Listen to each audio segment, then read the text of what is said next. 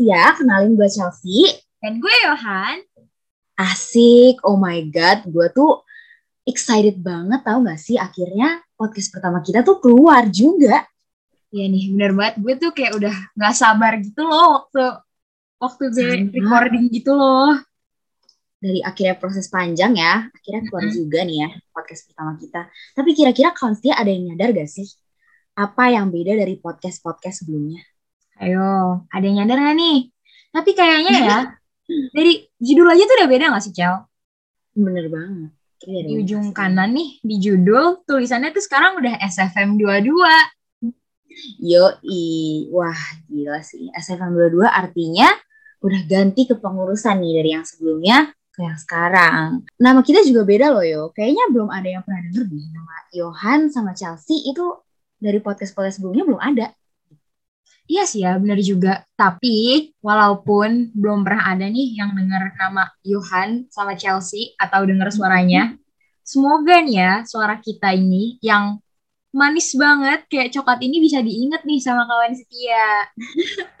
Iya dong. Tapi kok tiba-tiba coklat? Ini maksudnya gimana ini? Ini Valentine kan udah lewat berbulan-bulan yang lalu. Loh, nyambung ya Bu ya? iya gimana dong? Emangnya coklat itu harus selalu berhubungan sama Valentine? Ya kan biasanya coklat itu laris banget pas Valentine, ya nggak sih? Yang manis-manis kayak permen Yupi gitu juga pada laris-larisnya pas Valentine. Ya bener juga sih, tapi pernah mikir nggak sih? Kenapa harus coklat yang dikasih?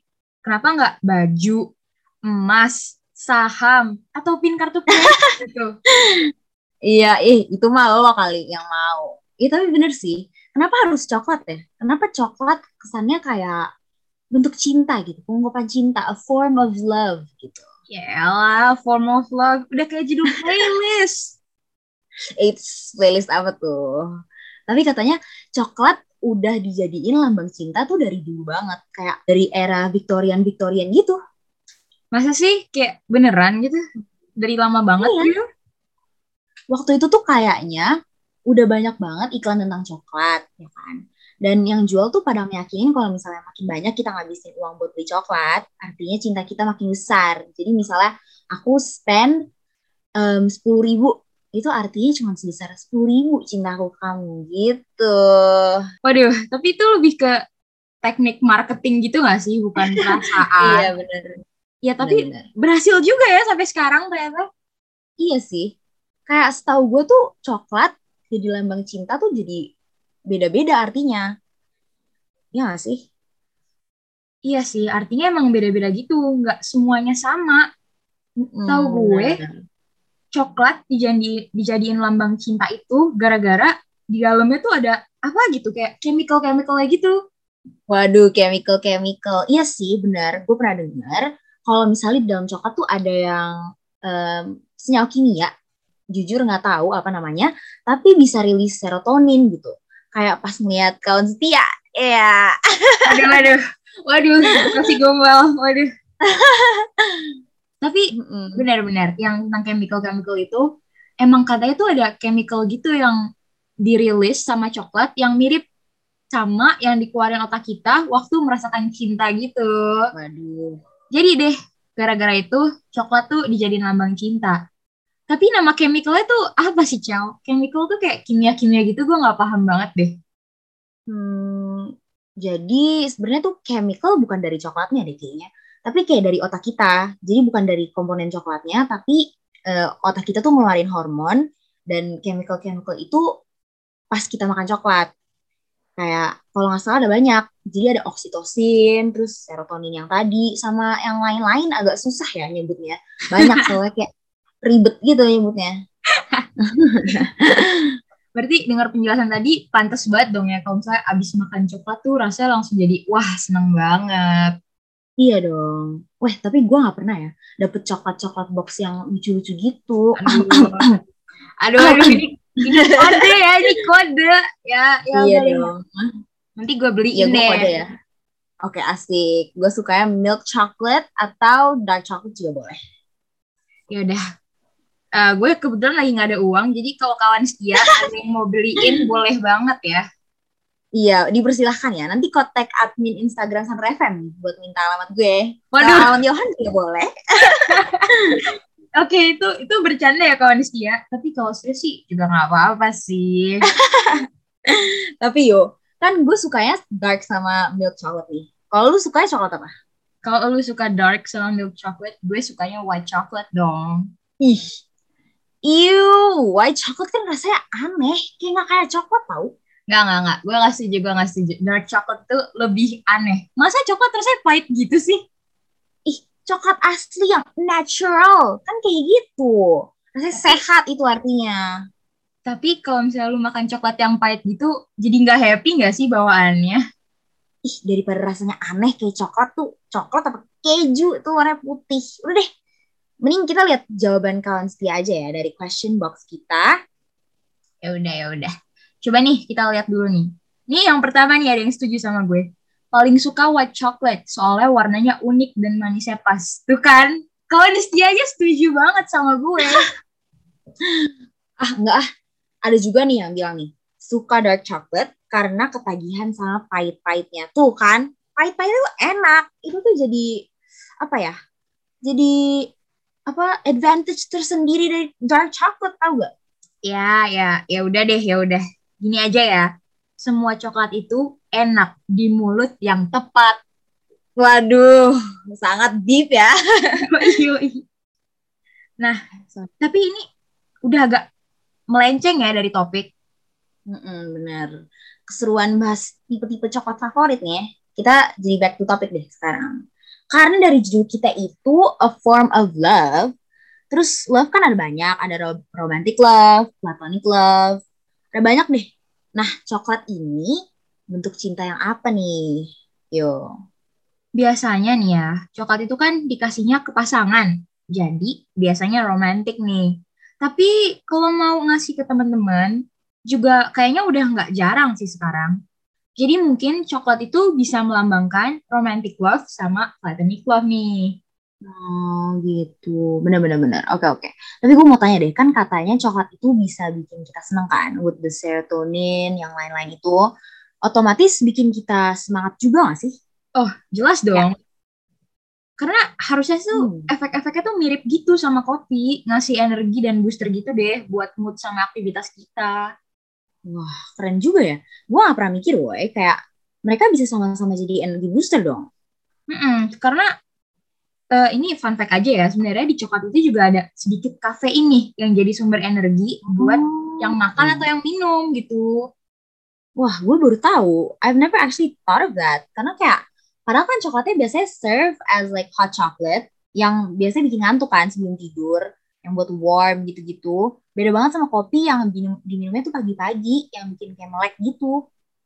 Nah, kalau itu tuh, setahu gue ya, karena di coklat itu ada stimulan lain yang namanya theobromine. Mungkin gitu ya bacanya, gue nggak bisa juga bacanya.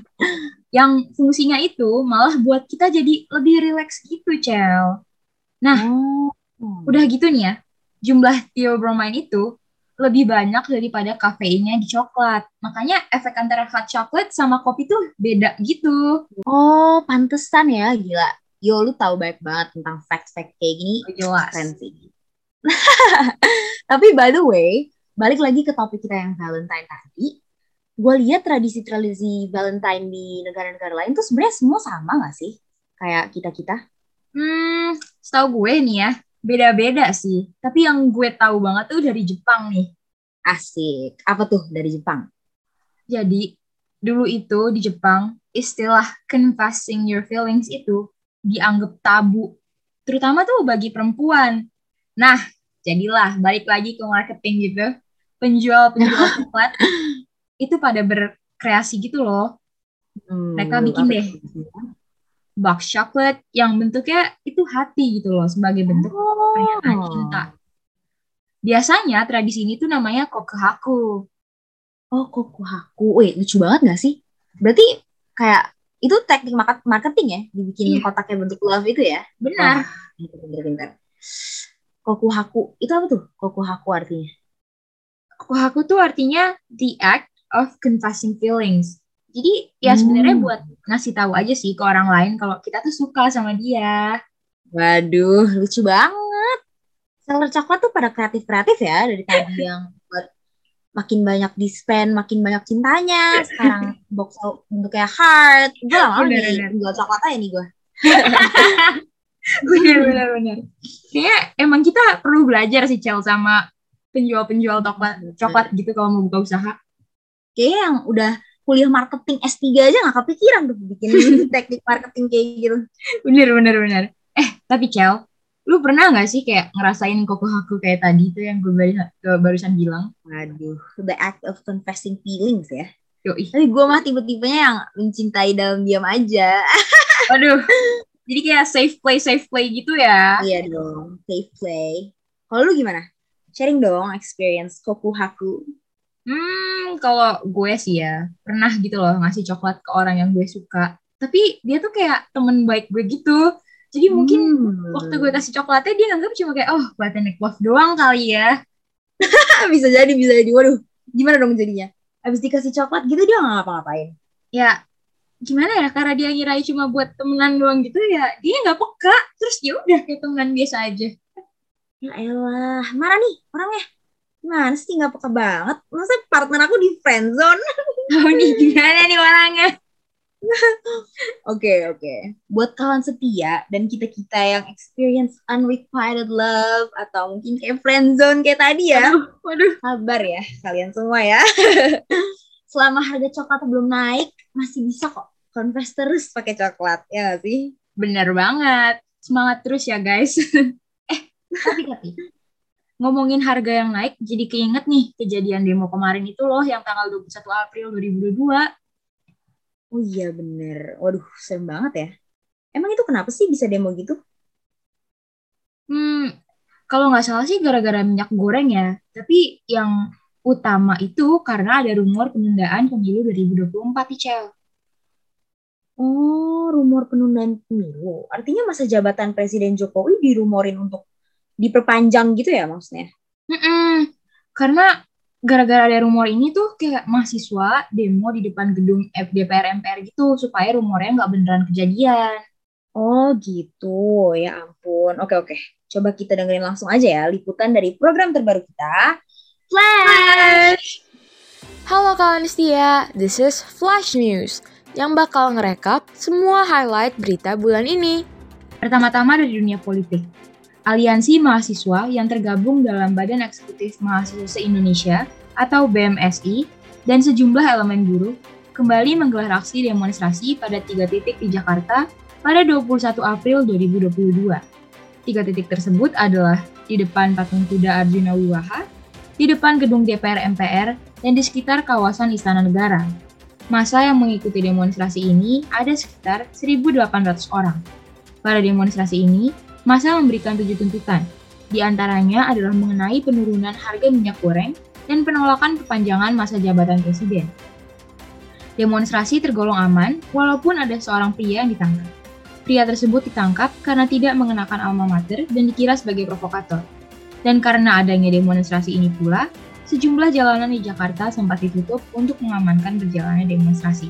Selanjutnya, dari dunia entertainment mancanegara, acara tahunan Coachella kembali diadakan pada tanggal 15 April 2022 sampai 24 April 2022. Setelah ditiadakan pada tahun 2020 hingga 2021, festival musik legendaris yang telah dimulai sejak tahun 1999 ini kembali dihadirkan di Empire Polo Club, Indio, California. Pada tahun ini, Coachella kembali menghadirkan artis ternama dari berbagai penjuru dunia, dimulai dari Harry Styles, Billie Eilish, Conan Gray, hingga artis asal Indonesia Nicki, Rich Brian, dan Warren Hugh. Kehadiran ketiga musisi asal Indonesia pada kancah internasional ini berhasil membuka sebuah masa depan yang cerah bagi dunia pemusikan lokal.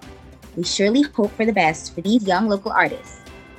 Tidak hanya itu, kehadiran artis senior bergenre K-pop dan hip-hop CL pada festival Coachella membawa kabar baik bagi para penggemar 21. Mantan anggota girl group legendaris 21 itu menjadikan panggung penampilannya sebagai anggota Head in the Cloud sebuah kejutan bagi para penggemar setia yang menantikan reuni keempat anggota. Kehadiran kembali CL, Park Bom, Sandra Park, dan Minzy dalam penampilan lagu I Am The Best menjadi salah satu hal yang membuat para fans dan non-fans kembali tercengang setelah kabar disband dari para anggota. Wah, keren banget ya berita-beritanya. Semua yang happening pada bulan ini dirangkum semuanya dalam berita itu. Bener banget tuh, Cel. Asik-asik banget lagi kan beritanya. Dari yang ngebahas tentang update demo, sampai ke Coachella juga nih. Yap, bener banget. Coachella kedengarannya seru banget ya. Tapi gue masih penasaran deh. Pengen baca-baca lebih lengkap lagi tentang berita-beritanya. Nah, kalau misalnya nih kawan setia, juga Chelsea nih mungkin masih mau baca-baca tentang Coachella atau tentang demo, karena kita harus aware juga kan sama negara kita. Betul Bisa banget. banget nih langsung ke Instagramnya Sanura FM dan pencet bagian fitur guide. Wah, keren, keren, keren. Eh, tapi wait, wait. Tadi buka Instagram, terus feature guide. Apa tuh? Yang mana tuh feature guide? Yang itu loh, Cel, yang icon di antara reel sama tag post. Yang iconnya tuh bentuknya koran. Oh, yang bentuknya koran. Bentar, bentar, kita cek dulu. oke deh, oke, oke, oke. Sip, sip, sip. Buat kawan setia bisa banget ya cek Instagram at Sanur FM yang bagian guide nih. Yes, bener banget. Oke deh, kalau gitu mungkin ngobrol-ngobrol tentang coklat bareng hari ini sampai situ dulu aja kali ya. Iya nih, buat kawan setia yang udah dengerin sampai sejauh ini, makasih banget loh. Kalian so sweet banget deh. As sweet as chocolate. Yaelah, judul podcast banget nih. Oke, oke, oke. Pesan terakhir buat kawan setia.